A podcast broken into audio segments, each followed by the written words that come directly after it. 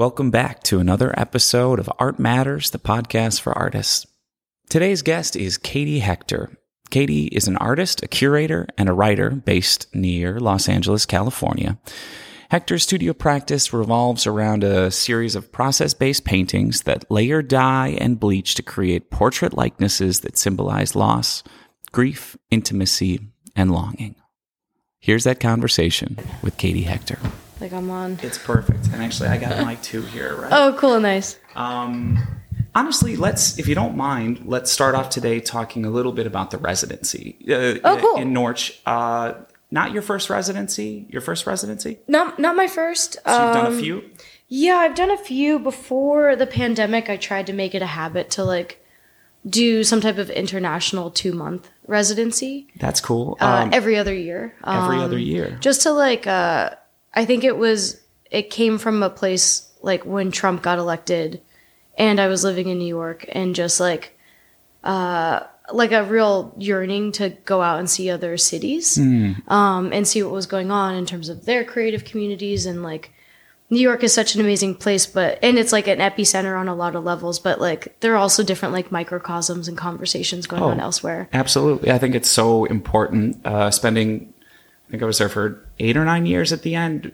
It gets, you can get myopic there. I've said this on Oh, the podcast yeah, before, just like anywhere, like Yeah, where you just get, you, you forget that how much of the world, the art world exists outside of the place that you're in. So that's Yeah, very solid. Yeah. different mediums, different. Um, uh, the first the first residency that I did was in Berlin, Hmm. uh, and just to give you an example, like New York is like in my mind, especially at that time, was like painting capital of the world. Mm-hmm. You know, in terms of like Abex and like all these things that I was interested Uh-huh. um, and kind of learning about. Can I ask what the Berlin was, uh, what it was called? Because my first one was in Berlin too. Oh, cool! Yeah, mine was Picture Berlin. Oh, okay, mine was Tact Berlin. Oh, okay. Um, which, yes. Anyway, continue. Sorry. Yeah, um, actually, the woman, the organizer of Picture Berlin, did this calendar series last year, and Cool. that's that's uh, she's a professor of photography at Bard Berlin, Mm-hmm. that extension, and so like on top of it, she also runs this amazing residency. I think we were like the ninth year to do it, but Cool. um, it was during the summer and while like I got the opportunity to do the residency and immediately for some reason I was like, oh, I want to curate a show out there too. Like if I'm there, like it would be cool just to do like a pop up or something. Was that one of the first curatorial experiences you'd had, or was that also something that goes further back? back? Uh, that's something that goes further back, and I think in my mind, curation is always revolving around like community, like organizing something together, and you know, from starting at like a, a conversation at a bar or like getting a bunch of friends together and be like, let's do a show to like actually doing the show and having it like be up on the walls. Um, it's just I w- always kind of ended up around circles that like would do that or like that was like the fun thing to do. Um, and then the other half of that, so part of it's community, and then the other part um, of curating is like self education, like I mentioned.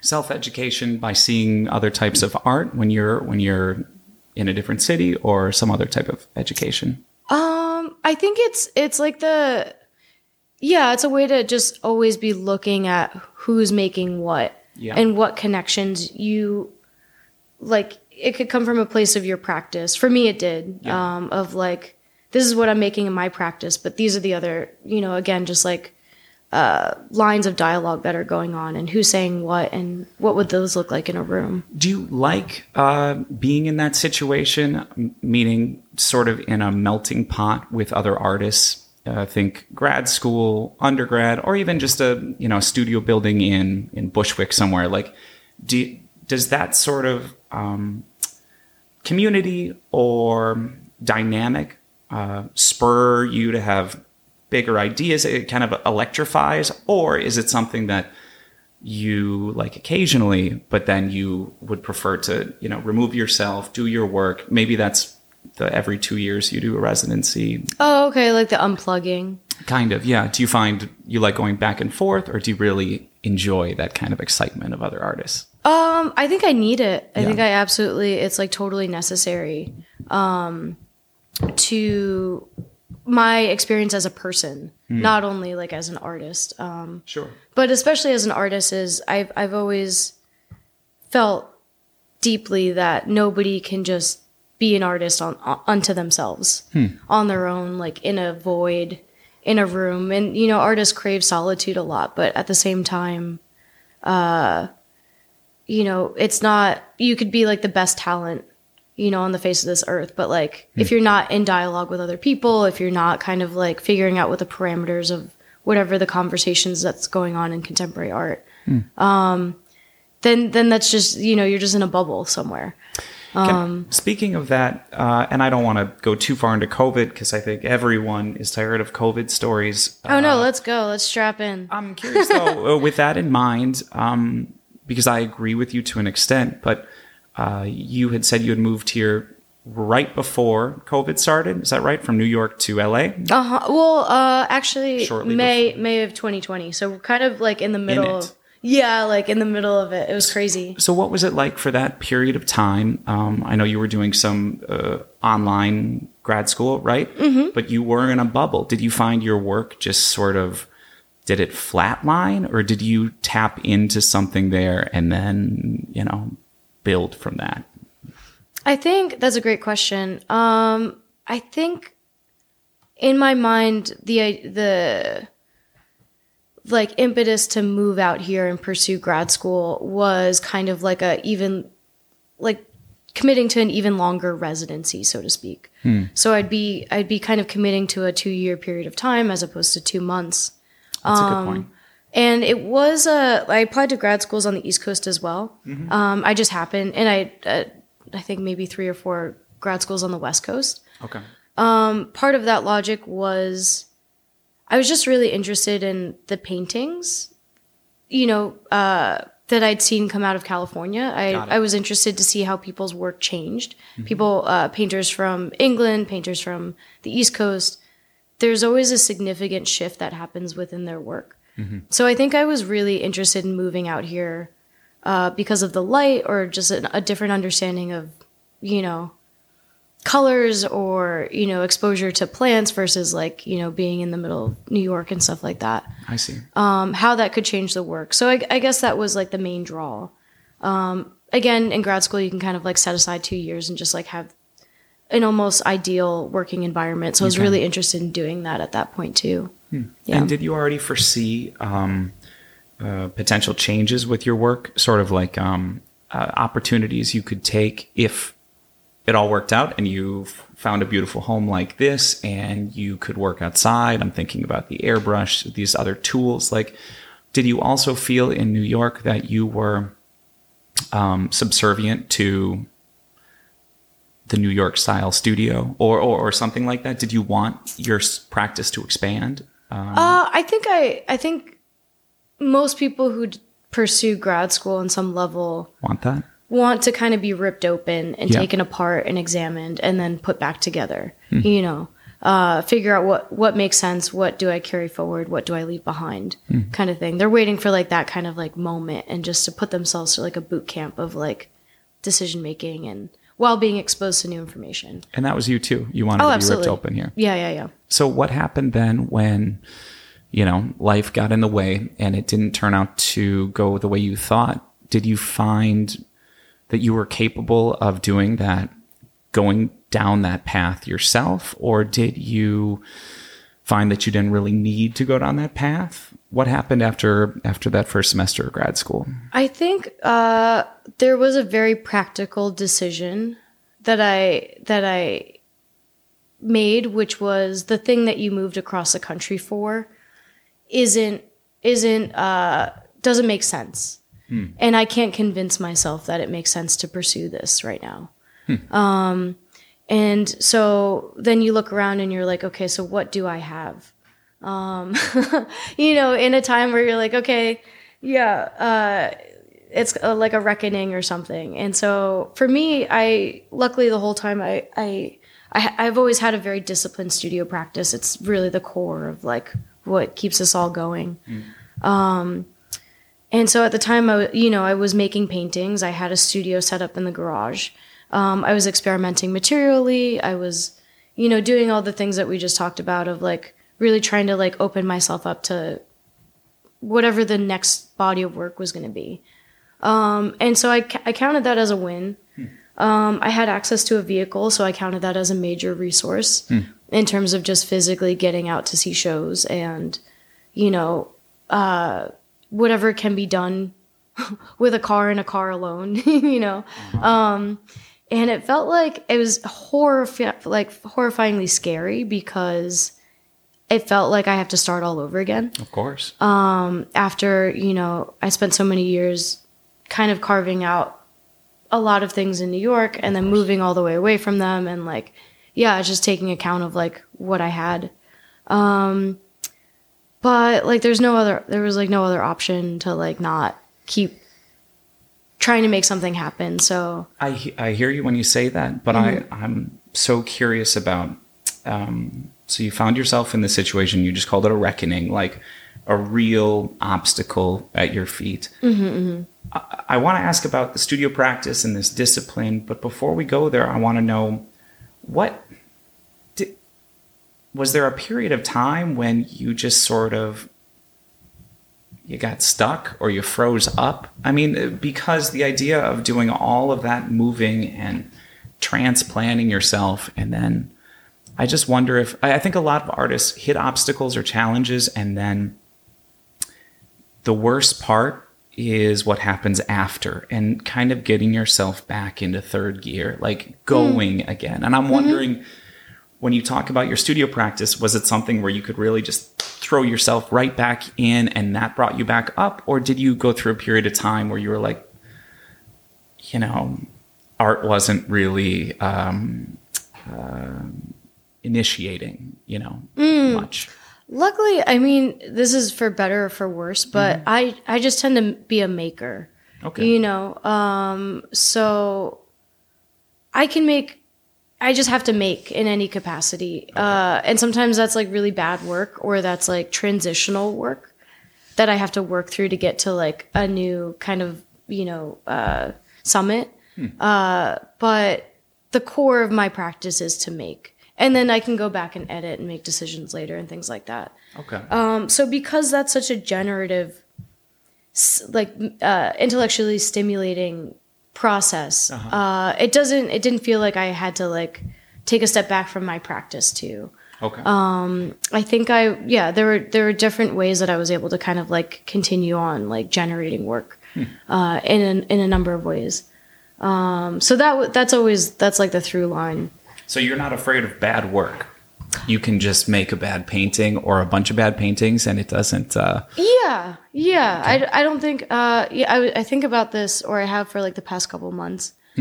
Um, reflecting on like undergrad and like the critique environment, and like, you know, uh, you put up a work on a wall, and everyone's like going through it and kind of giving feedback and stuff like that. Um, it it creates kind of like the most intense situation uh, for an artist to like sit and analyze every single piece that they make and hold it to like a certain standard of like what they want to achieve. yeah. Uh, you know, what do they want to be saying visually? Uh, but I think in, in real life or in real practice, in my practice, um, it's just a, it's a part, you know, it's a part of life and mistakes are really crucial. And having the flexibility to see value in uh, failure is um, very important. Yeah. I um now we need to go here because I am that artist you described before, you know, you the guy that doesn't let anything die and just sits there and forces things into existence. And and I do think that there are there are probably more camps but so far um I've very clearly defined those two, you know, the artists that aren't afraid of the bad paintings and the making mistakes and letting things go and then the other artists that aren't cool with that. But I'm curious because I've it's probably grass is always greener kind of the look of it, but I tend to think your way is a bit healthier. And I'm wondering if um when you're in the studio if you have things uh, not so much like that cuz maybe you didn't even choose to be like that, maybe it was natural, but do you th- have you put into your practice or out of your practice many things that have helped helped you find balance? I mean, because of these obstacles that we talked about, and because I mean, I understand you've got a very solid work ethic, and that is um, I'm sure that can keep you going how you've described it. But a lot of artists, including myself, have uh, taken a long time to actually start putting together a foundation onto which you can put your studio practice. Mm-hmm. So. Uh, this we could break down in a bunch of different ways. Oh, yeah, First of all, totally. like Let's go. studio health. Uh, you know, sort of like parameters, how you take care of yourself in the studio.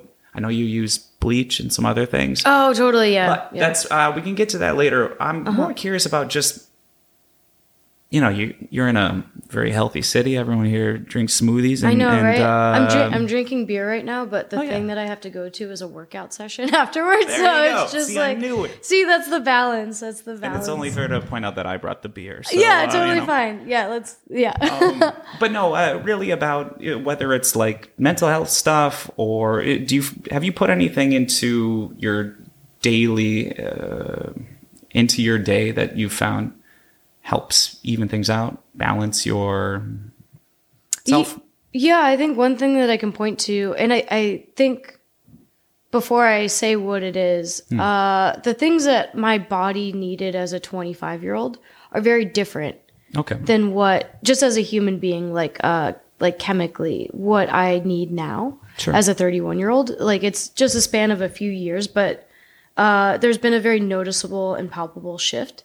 Uh, wherein, like, as a 25 year old, I was like, running around and like riding my bike all over the city, like New York City. I like was working as a carpenter, so just like working these crazy hours, like just expending so much energy and like going out to bars and like drinking whiskey all night and stuff like that. So like I was just living on like that Sure. kind of level, um, which is great, and I still have that much energy, but uh, but my brain reacts to like alcohol very differently now, and uh, my body operates uh, at its best when you know i'm physically active for like at least an hour every day or something like that. And i think that's definitely something that moving to los angeles taught me and humbled me because i still was here as like a very headstrong new yorker of like why can't i go to bars and do everything i used to do? And then you know that shift happened. So i feel like as a human right now like that's kind of something that keeps me very motivated is like going to the gym exercising Sure. getting outside physical activity.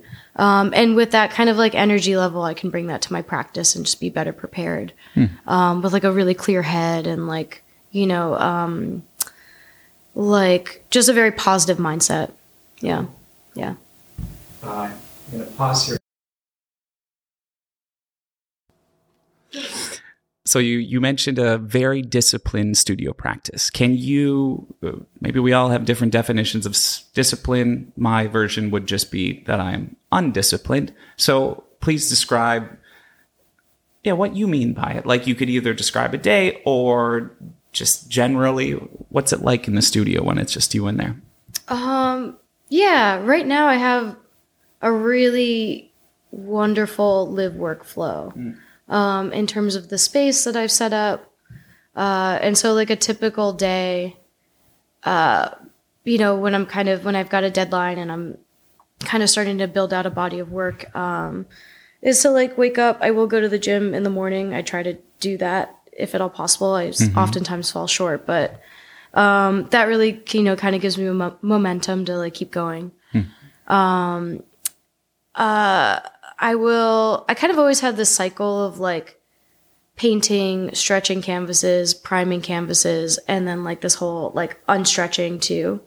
Uh, when I make edits or if I have to like ship something out. Um, so there's kind of this.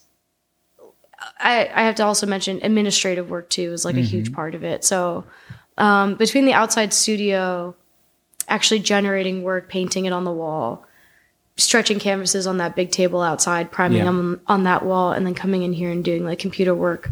Um, I'll try to do that like from, I don't know, maybe like 10, 10.30 until, you know, around 6 o'clock evening time.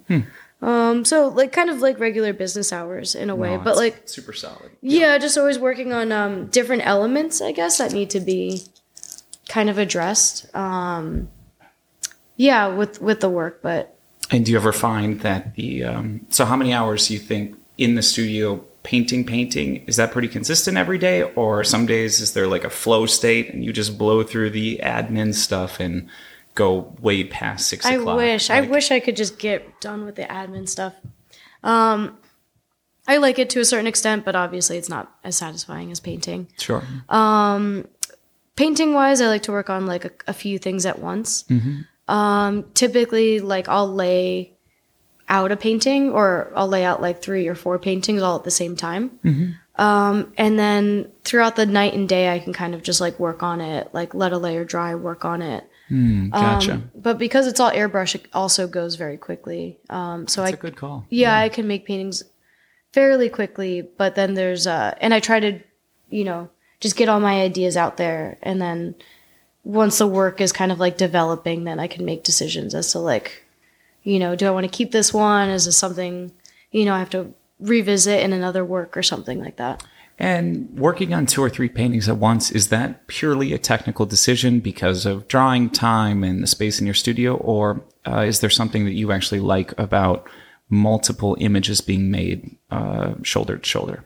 Uh, I think it's more like how my mind works. Okay. Uh, my mind is not like I uh, I don't like when things are like okay, you're starting them from scratch and then like working all the way through it until the end, Yeah. and then I'll pick up and start the next one, kind of like you know in that sequence as well.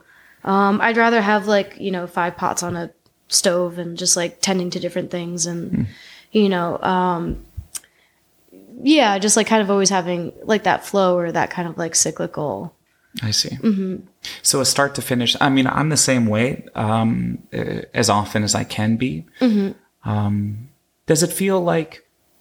Have you always worked like that, or was there a period of time when you just did the start to finish? That kind of because that can feel like labor sometimes, right? Or precious, or, or something. It, it's like a I think I'm a very unprecious uh, painter or maker. okay. Um, Uh, I think you know, uh, circling back to what we were saying earlier, I think you you were uh, sharing your experience, and in my mind, I was like, you know, thinking about how much canvas costs because like a square of canvas maybe costs like four dollars and fifty cents or whatever, and I'm like, for the mental anguish, I would throw away this canvas and just start a new one. Ah, for four dollars, you know, for however much it costs. It's like so nominal that like, you know, I'd rather just like clear way to make, you know, new better work.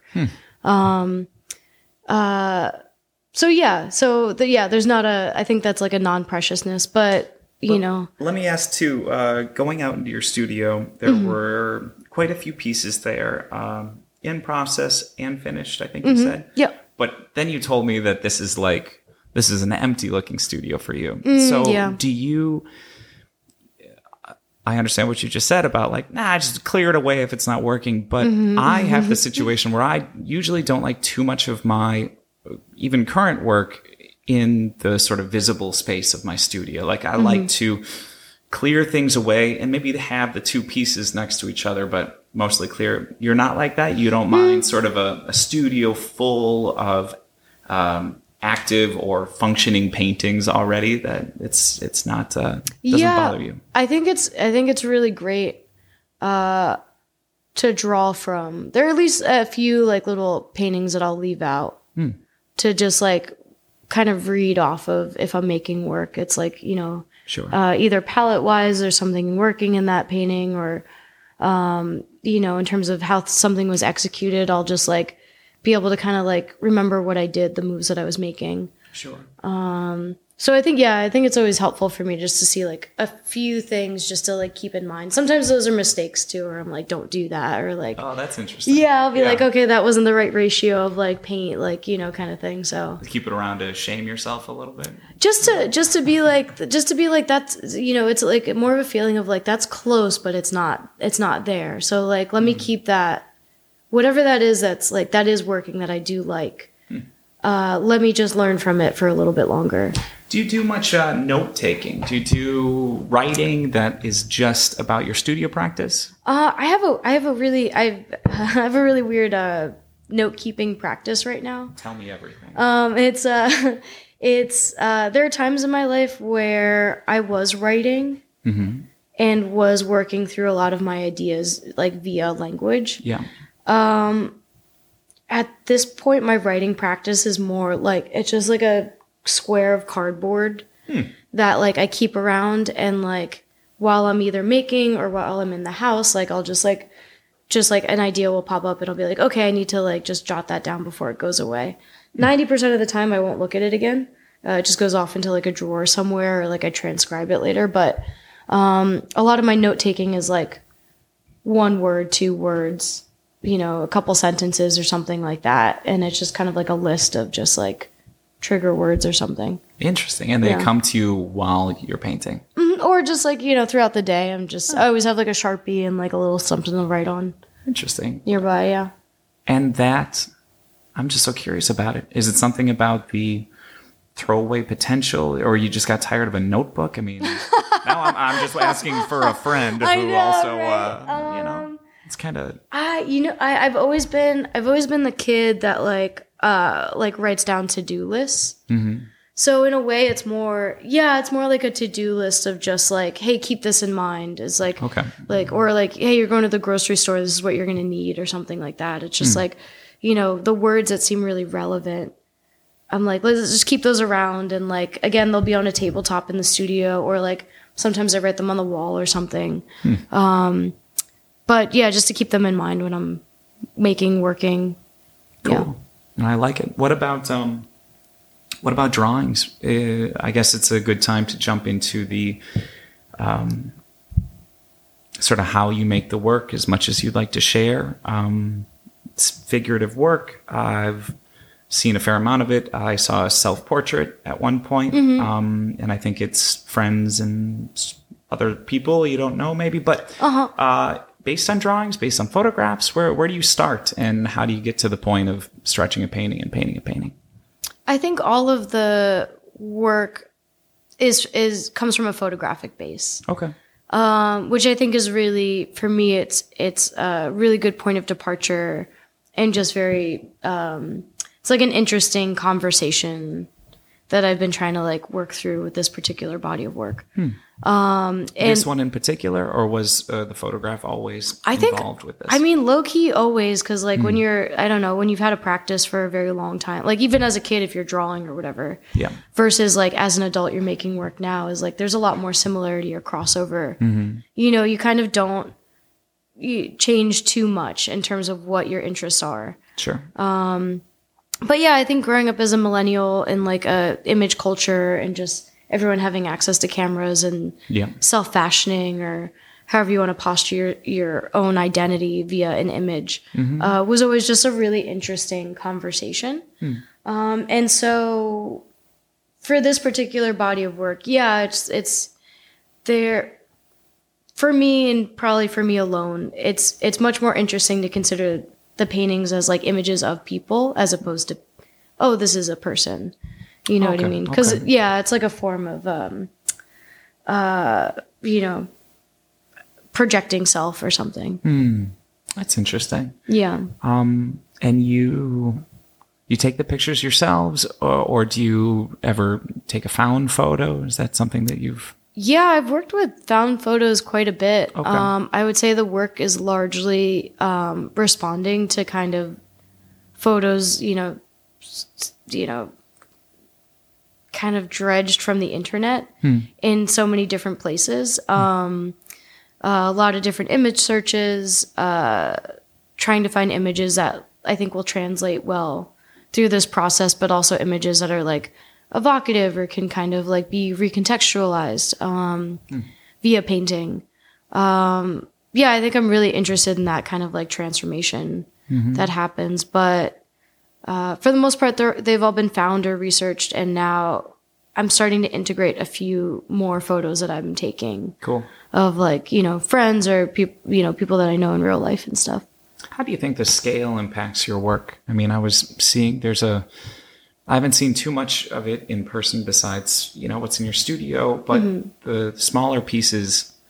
I mean, first of all, they all work so completely differently than they do online through. Oh, Instagram. totally. I Yeah, mean, yeah. And that's not like a, a, a new story, but there's um, um, and I'm sure you're more aware of this than anyone else. The the smaller scale uh, portraits that you have or figures that you have to me they work so vastly differently than the big ones. You know, it's Oh, it's almost like you're you're after something different with the big ones. Is that accurate?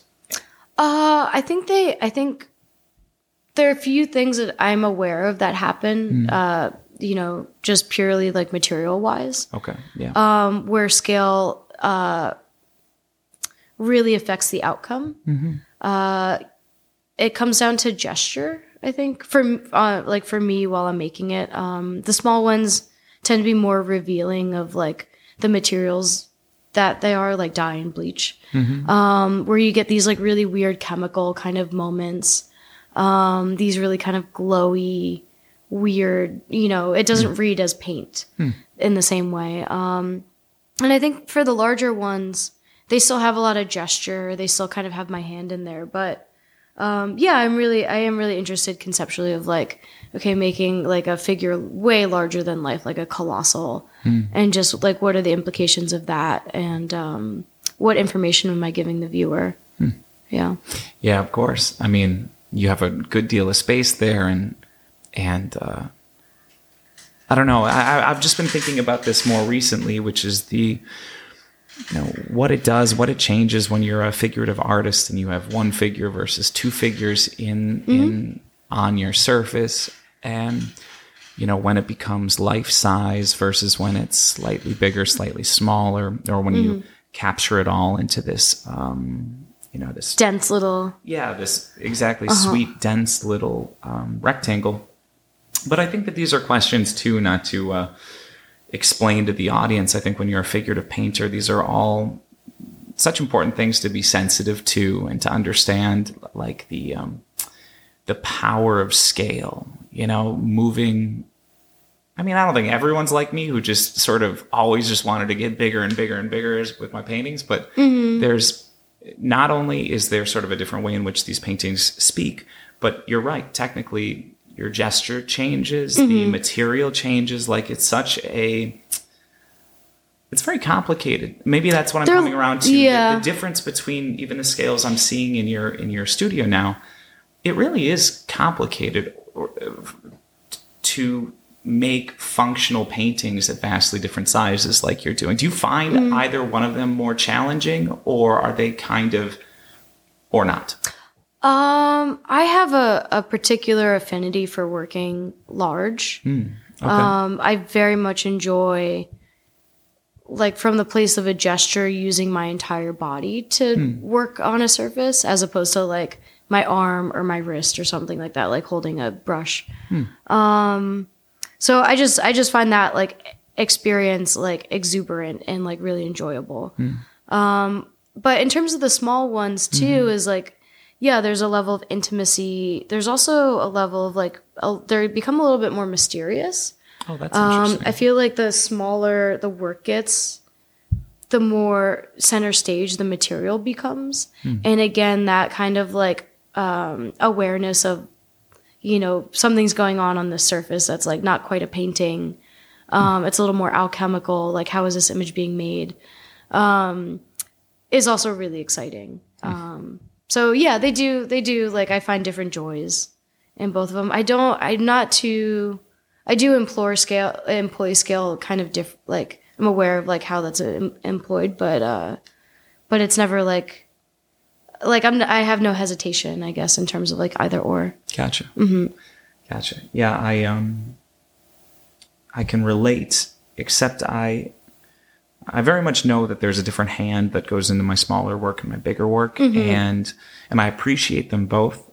But why I like big work is the idea that you can get lost in a certain part of a painting and then mm. move over to another part of it, and it feels like oh you've never been here before. Like there's a mm, kind of like yeah. surprise built into it because there's a There's, more space. there's more space. Yeah. There's more things to get lost in, and and that idea that you can just, yeah, that that the square footage of a of a big canvas. It's like you never know what you're going to get yourself into. right? oh yeah, Unless yeah. You, You, could really just like stepping back all the time, which I am not. Well, again, too, like in terms of like having the flexibility to fail or something like that, you know, Mm-hmm. my uh, example was like, oh yeah, if it's not working, it's like four dollars and fifty cents worth of canvas. When you get big, then that's like That's a true. that's a That's different true. ball game. You know what I mean? But Yes, yes, it's course. still not. You know, it's it's really easy to like uh, start off a big painting one way and then very quickly just get like a smackdown, like just like, "All right, things aren't working. I don't know what to do. You know, and have Mm-hmm. Yeah. to figure it out. But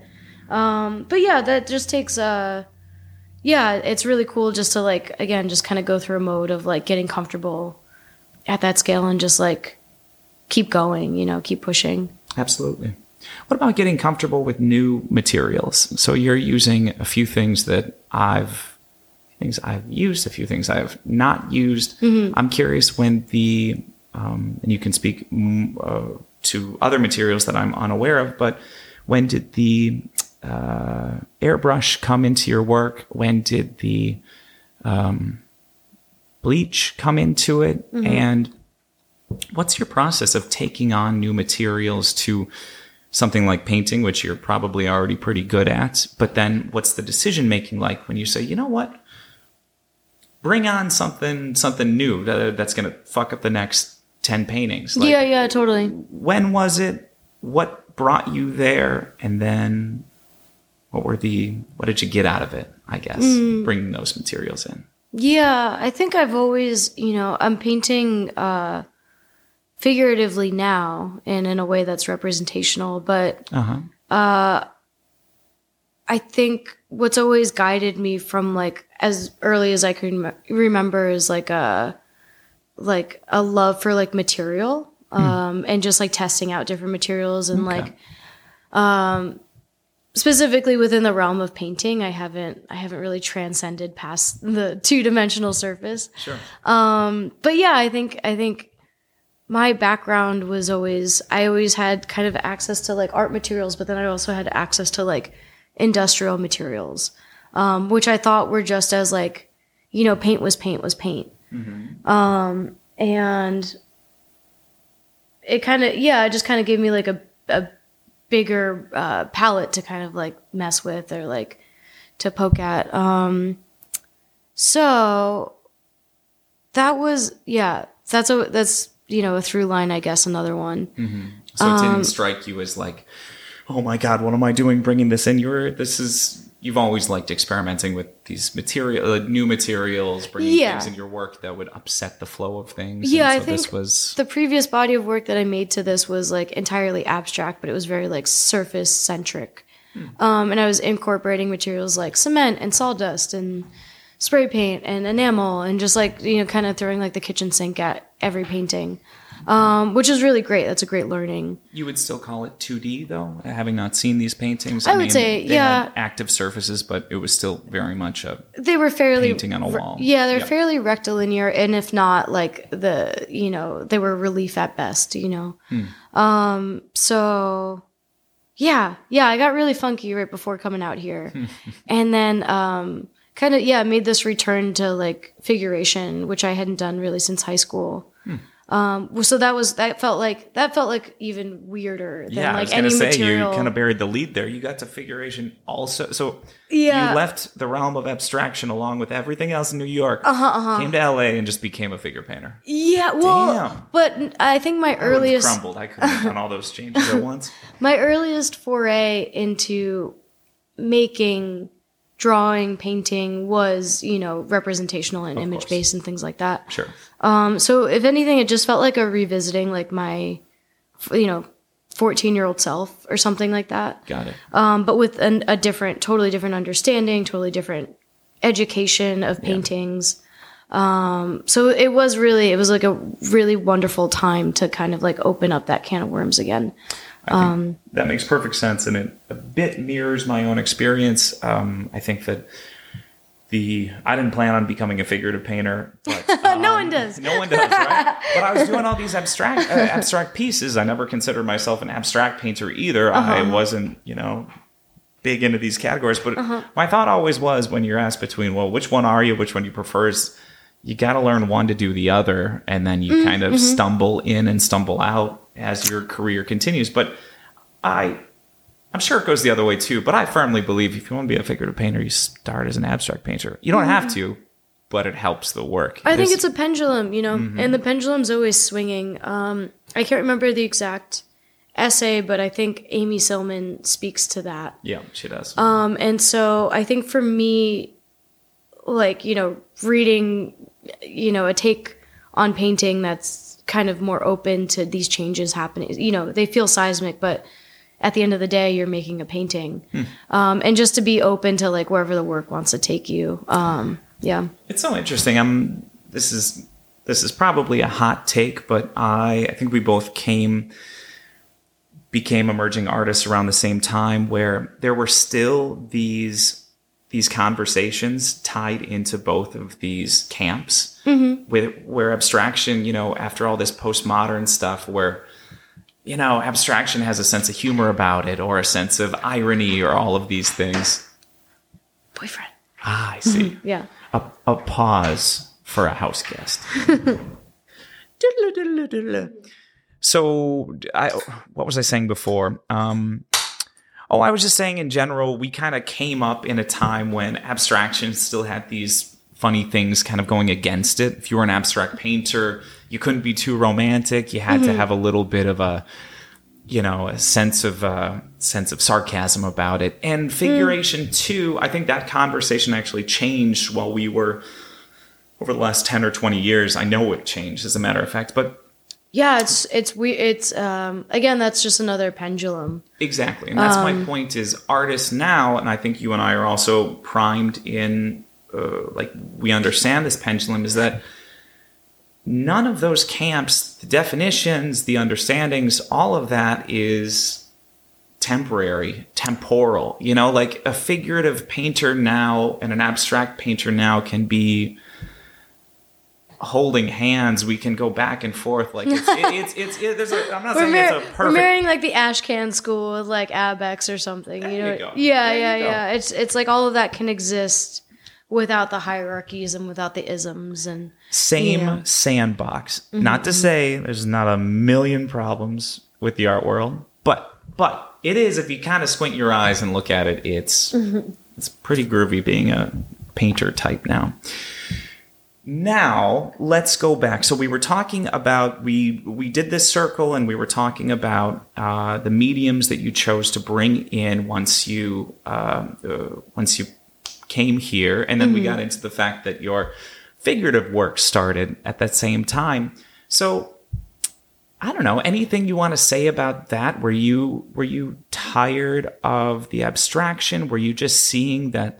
You know, like Guston style, was there just a figure forming in the center of your abstractions, and it was it was time, or did it was it just organic? You said you had done these. Uh, that's sort of where you came from, and it seemed time to return. I I would say it was really organic. Okay, Um, It was it was like a like a, a coming home in a certain way, but it was also just like having a totally different understanding of figuration and its implications and uh, you know what to show, what not to show, and how incredibly crucial those details are. interesting.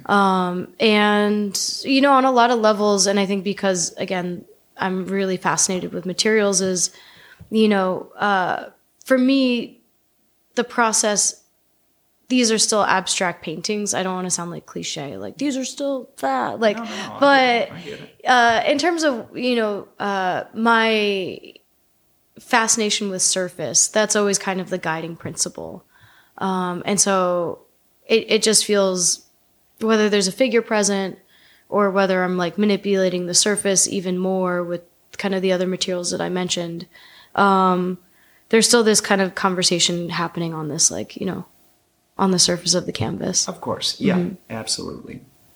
Let's uh, move away from your work for a moment. And uh, this is kind of a New York question, but it's not really a New York question. where's your favorite pizza place Where's your favorite pizza place? um, no. My question is you used a, a phrase when we were in the studio. Uh, wait, did I already forget it?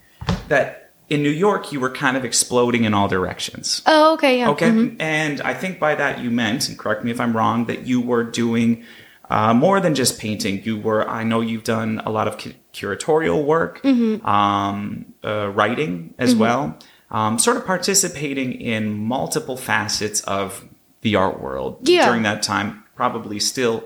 But I felt, and I think a lot of other artists uh, are, can relate to this, that my time in New York was very much stuck in a not stuck, not stuck altogether stuck, but it didn't feel very possible that I could expand from what I already knew. My painting practice was here, my part-time job was here, mm-hmm. my social life was here. These things have, you know, it's sort of it all formed You together like triangulate. Yeah. yeah. Yeah. Um, eh, so I'm really interested in the idea that for me, I had to leave New York to sort of start thinking, oh, you know what? There are other ways I could apply myself. Like that's where this podcast came from. Uh, some other projects I'm working on. Totally. And They're, and they're so generative to your core practice. Too. That's the that's the idea. So I'm wondering, would you have any advice? Like, how did you take that first step into saying, you know what, I'm going to take some time away from my studio work, and I'm going to see if I can put a show together, or, you know, I feel like writing about some art. Where did maybe it was again your flow state, and you just you know go go go, but.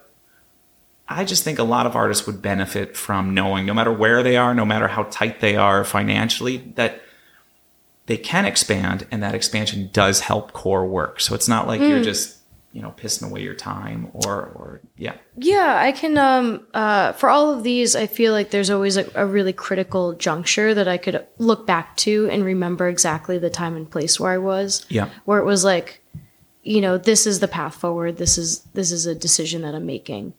Um, uh, for example, I remember uh, I graduated from undergrad June 16th. Okay. Uh, wait, no, May 16th. And then by June 1st, uh, I was in Brooklyn. So I moved there. I didn't have a job. I just like moved there because I was like, I just need to get here. And then once I'm here, it'll, I'll figure it You'll out. figure it out. Yeah. Which is what most people do, I would say. right. Um, so yeah, there were about two months of like handing in applications and like not having an income and just like, okay, like when is a job gonna click? Like whatever. yeah. And in the meantime uh also like emailing professors like anyone and anyone that i had like bumped into uh on any level from undergrad i was just like reaching out to them and i was like how like like what is what do we do? Like what is that? Like how can i get community together? How can i get critiques going? Like Sure. you know those are all part of your undergrad experience or just an arts education. Um, and they're they're really crucial but you know manifesting them out of absolutely nothing once you graduate from any kind of program is is daunting Yeah. um, and you're like either i'm going to plug into something that already exists or if it doesn't exist then i'll make my own those are kind of the two options or or the third is just like don't or don't do it. or don't do it Sure, sure. Um. uh, and so yeah, I remember being at that place. I remember right before graduation, it just felt like there was this huge wall. I was on one side, real life, whatever that meant, was on the other side, mm-hmm. and I couldn't see over the wall. And I was just like freaking out. I was just like, "What's gonna happen? Like, mm-hmm. what is what is my life gonna look like?" Um, and then once I graduated, it was just like. I just remember putting in an insane amount of effort to like reach out and to find things and to hmm. go to panel discussions and to like any little bit of free time that I had between that first job that I got and whatever time I was spending in the studio and like not eating, not sleeping. I was just like really curious. Tell me a little bit what you mean by reaching out, because I think there's a lot of bad advice out there that tells young artists to cold call people and ask for shows and things, and I don't think that's what you're talking about here. I would, I would definitely cold call, uh, but I wouldn't, it wouldn't be to ask for a show. okay. Um it would i had a really good understanding that the way to enter into forging a career was not to ask for things but to ask for like ask if i could help do something for somebody else you know what i mean uh like uh i would like again like I didn't really have that many resources when I was living in New York or in Brooklyn, and money's always tight and stuff like that. But I did have a car. I had access to a vehicle. So something I would do is like if there was an artist that I really admired, um, you know, they'd be like posting like like oh like I have this show coming up and like you know I'm like stressed out or like whatever.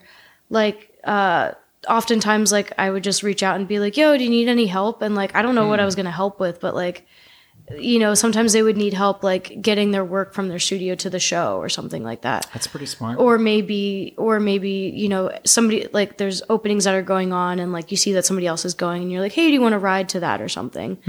And I feel like those little like car rides of just like people who's at practices that I really admire, just Yeah. like, you know, you're in New York, you're stuck in traffic, you know, and but you have this person's ear that you could just like ask them stuff and you can have a conversation with them. And it's a little bit more intimate than like being in a gallery opening or something like that. I love that. I think Um, that's so cool. Yeah, it comes, but I, I would say like my my biggest advice is it comes from a place of giving. Like when you enter into the world, I don't think it matters what profession you're in. Like don't go in feeling really entitled Oh, to like oh all these things should just shower. You know, I know that that's the that's the goal that they teach you in school, but um, but if you go in kind of with more of a giving attitude, not to get exploited, but you know, a truly make genuinely sure you got like your lines. Yeah, drawn totally. because you know free labor is. Uh, Yeah, totally, totally. Yeah, just make sure. Yeah, I would say just just always be curious and like let that let that kind of dictate what you do or don't do. That's great advice. Uh-huh. I'll jump on and add a little bit more that uh, something I've found recently has been helping uh, in the publishing game is reaching out and cold calling, but not um, uh, but just out of the sake of curiosity. Yeah, you just say, "Hey, man, I like this work." Yeah, Could I ask, hey man, I like this work. I'm a fan.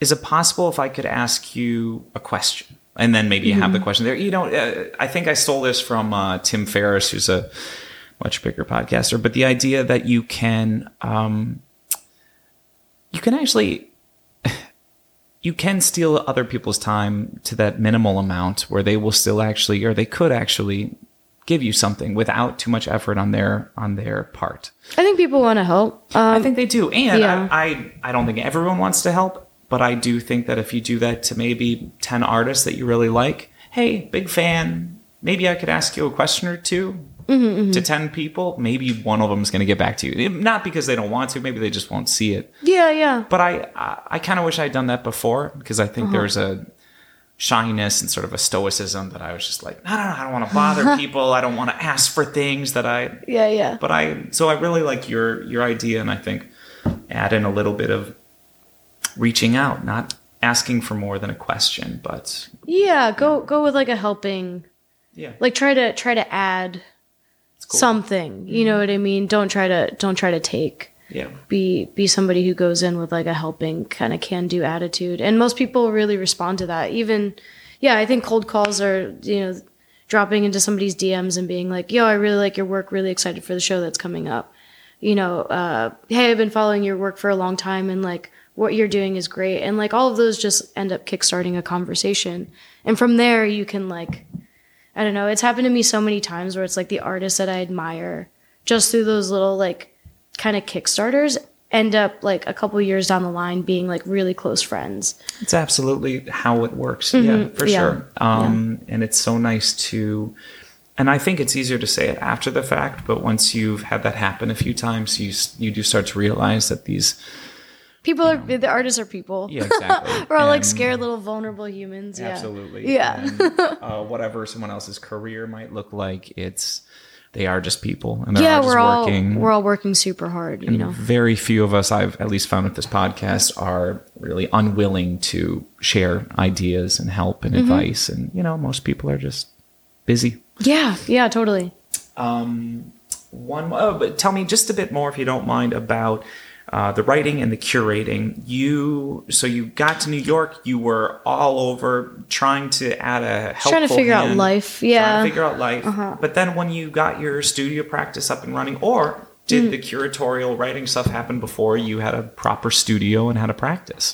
I would say um, the curatorial thing has kind of always been there, but again, that's like tied really intrinsically to like a sense of community and organizing and Okay. Um, you know being able to like materialize you know you know everyone's kind of efforts. yeah. Um, Yeah, moved to New York, didn't have a job, didn't know what was going on, was reaching out to a bunch of people.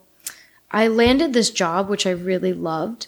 um, which is being a manager for a fabrication studio in the carpentry department Cool. um, which ended up just being like a really great skill set to like work within and, and around the arts in some capacity. Did you have carpentry experience before that? A little bit, yeah, bit, and I got I got a little bit more in undergrad, which was really great. Gotcha. Um, and then I think yeah, from uh, my response to the job description, it was the fact that I knew how to drive big vehicles and, um, you know, I had some carpentry experience. I was able to get this job, which ended up being amazing, and I had, you know, I was able to like start having a little bit of savings, and like I had a really good friend group and things like that sure. but I think midway through, I realized like my studio practice, yeah, it's hard to strike that balance where like the studio's getting like what it needs. Yeah. And so I was making a lot of work, but it was always like in the evenings in my living room. I didn't have a separate studio. Um, and so I think after a year, I took a look at the work that I'd produced and I just wasn't very satisfied with it okay. And I realized like a major shift kind of needed to happen.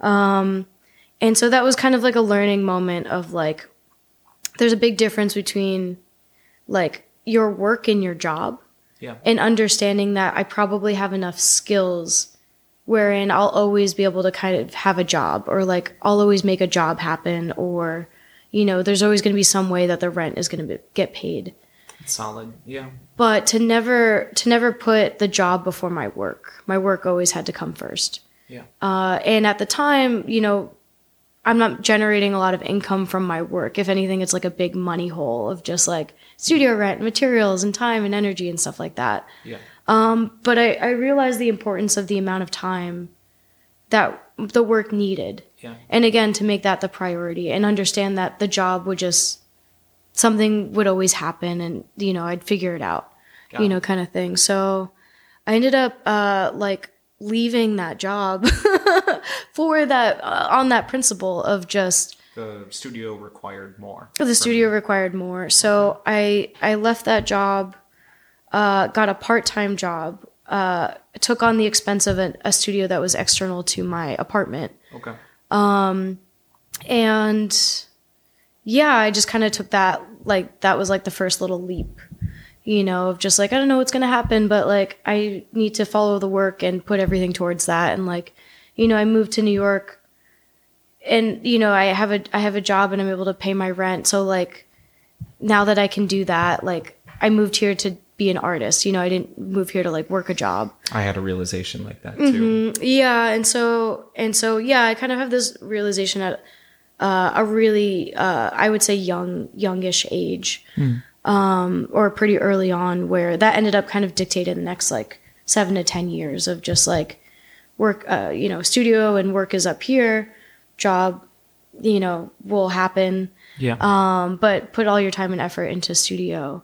Um, but then, yeah, part of my studio practice was uh, was curating, which was um, how do I describe that? I think Probably not a big money generator. Oh no, not at all. Again, that total total money suck and like a lot of time, a lot of effort and things like that. But um, I think there's just like energy around curating where you're just like meeting with people, you're chatting, Yeah. new conversations, exposure. Um, so for me, I you know a year out of undergrad, I you know there's always the idea of like oh I'll go back to grad school or something like that. Um, and so I explored a couple options. I looked into like auditing classes. Like I was kind of interested in art history too. So I looked around at a couple things. And at the same time, this like a storefront gallery in like Chinatown, kind of Twin Two Bridges area, um, became available for su- sublet for uh, the month of August. Cool. And so I did this little like uh like like price analysis of like uh you know the cost of this studio this like gallery storefront versus like a class and I'm like well let me just like Oh, that's a cool equation. yeah I was like let me just Yeah. rent this like pop-up space for a month and I'll put on a bunch of shows and it will cost the same as doing this class but at the end of the day I'm going to have you know this experience versus like just doing an essay or something um and so awesome. yeah and so i opted for that i ended up collaborating with um somebody who went to uh same program but was in graduate school when i was an undergrad Uh-huh. um and for that month we did like five shows in that little space and it was No just insane Wow. um i think we had like 30 something people. There were like designers involved and musicians and performances and just like we just like went all out on this space. Um, 'cause, you know, we just had that month, so we were just trying to program the fuck out of it. Um, and I think the energy behind that was just like super addictive. And so like once I did that, it was just like, well, let's just keep doing that and let's Hell like reprioritize life to like be more involved with opportunities like that and creating opportunities like that. So cool. Uh, listen, I promised to let you go at 6.30, mm-hmm, so mm-hmm, mm-hmm. we need to let you go. I I was also going to ask you about some advice for your younger self, but unless there's anything you wanted to add, I think that last piece in particular, I thought there was so much good advice for younger artists in there that I kind of feel like we covered it. Oh, Unless there was something else you wanted to throw in, a, a one-liner about always believing in yourself or something. Uh, I would say, yeah, I, the the things I would give to myself, you know, uh, don't apply to so many open calls. You don't. It's okay. Like Great advice. Like it's really not necessary. Um, it's more important if you get together with your friends and like make something happen. Like put on your own show. Awesome advice. You'll get a lot more of that out of that experience. Um, and you'll kind of sow seeds for the future and like future bonds and stuff like that. You will. second piece of advice is just like uh, don't be afraid of mistakes. Uh, you know on any level they're really helpful. Um, and don't don't be too much of a perfectionist and don't hold yourself to a crazy high standard. Just kind of like you know commit to working for you know five ten years and have that be the big mission. If you can do that just keep it simple. Cool. yeah Katie, is there anything you want to plug uh, coming up, like shows coming up? that- oh damn you yeah know, anything uh, we can throw in here for for you? Uh, yeah, I'm excited. There are two international shows that are going up uh, at the end of this month, and maybe a show here in LA. But um, keep you posted on the LA show. But one, the international shows, one is in Taiwan and one is in Seoul. Um, one, the one in Seoul is a two-person show, which I'm super excited about. Awesome. Um, and yeah, there's there's a lot of new work coming out, so I'm excited to share it. Cool. Mm-hmm. Cool. Well, thank you so much for talking with me. This was a lot of fun, and uh, I wish you well. Hell yeah, thank you. And that was my conversation with Katie Hector. If you'd like to find out more about Katie's work, please check the episode description for links to her Instagram and website. Depending on when you're listening to this episode, Katie has a group show coming up with the whole gallery this fall and a solo booth with Management Gallery at Nada Miami in December. If you have any questions, please email me at artmatterspodcast at gmail.com. If you're enjoying the podcast, please remember to write, review, and subscribe. It really helps out. We are getting close to the end of Art Matters LA edition. We have two more artists coming up from my trip to LA, and shortly thereafter, we'll be getting to Art Matters New York edition with a couple of Detroit artists sprinkled in between. And as always, thanks for listening. Hope to see you back for the next episode.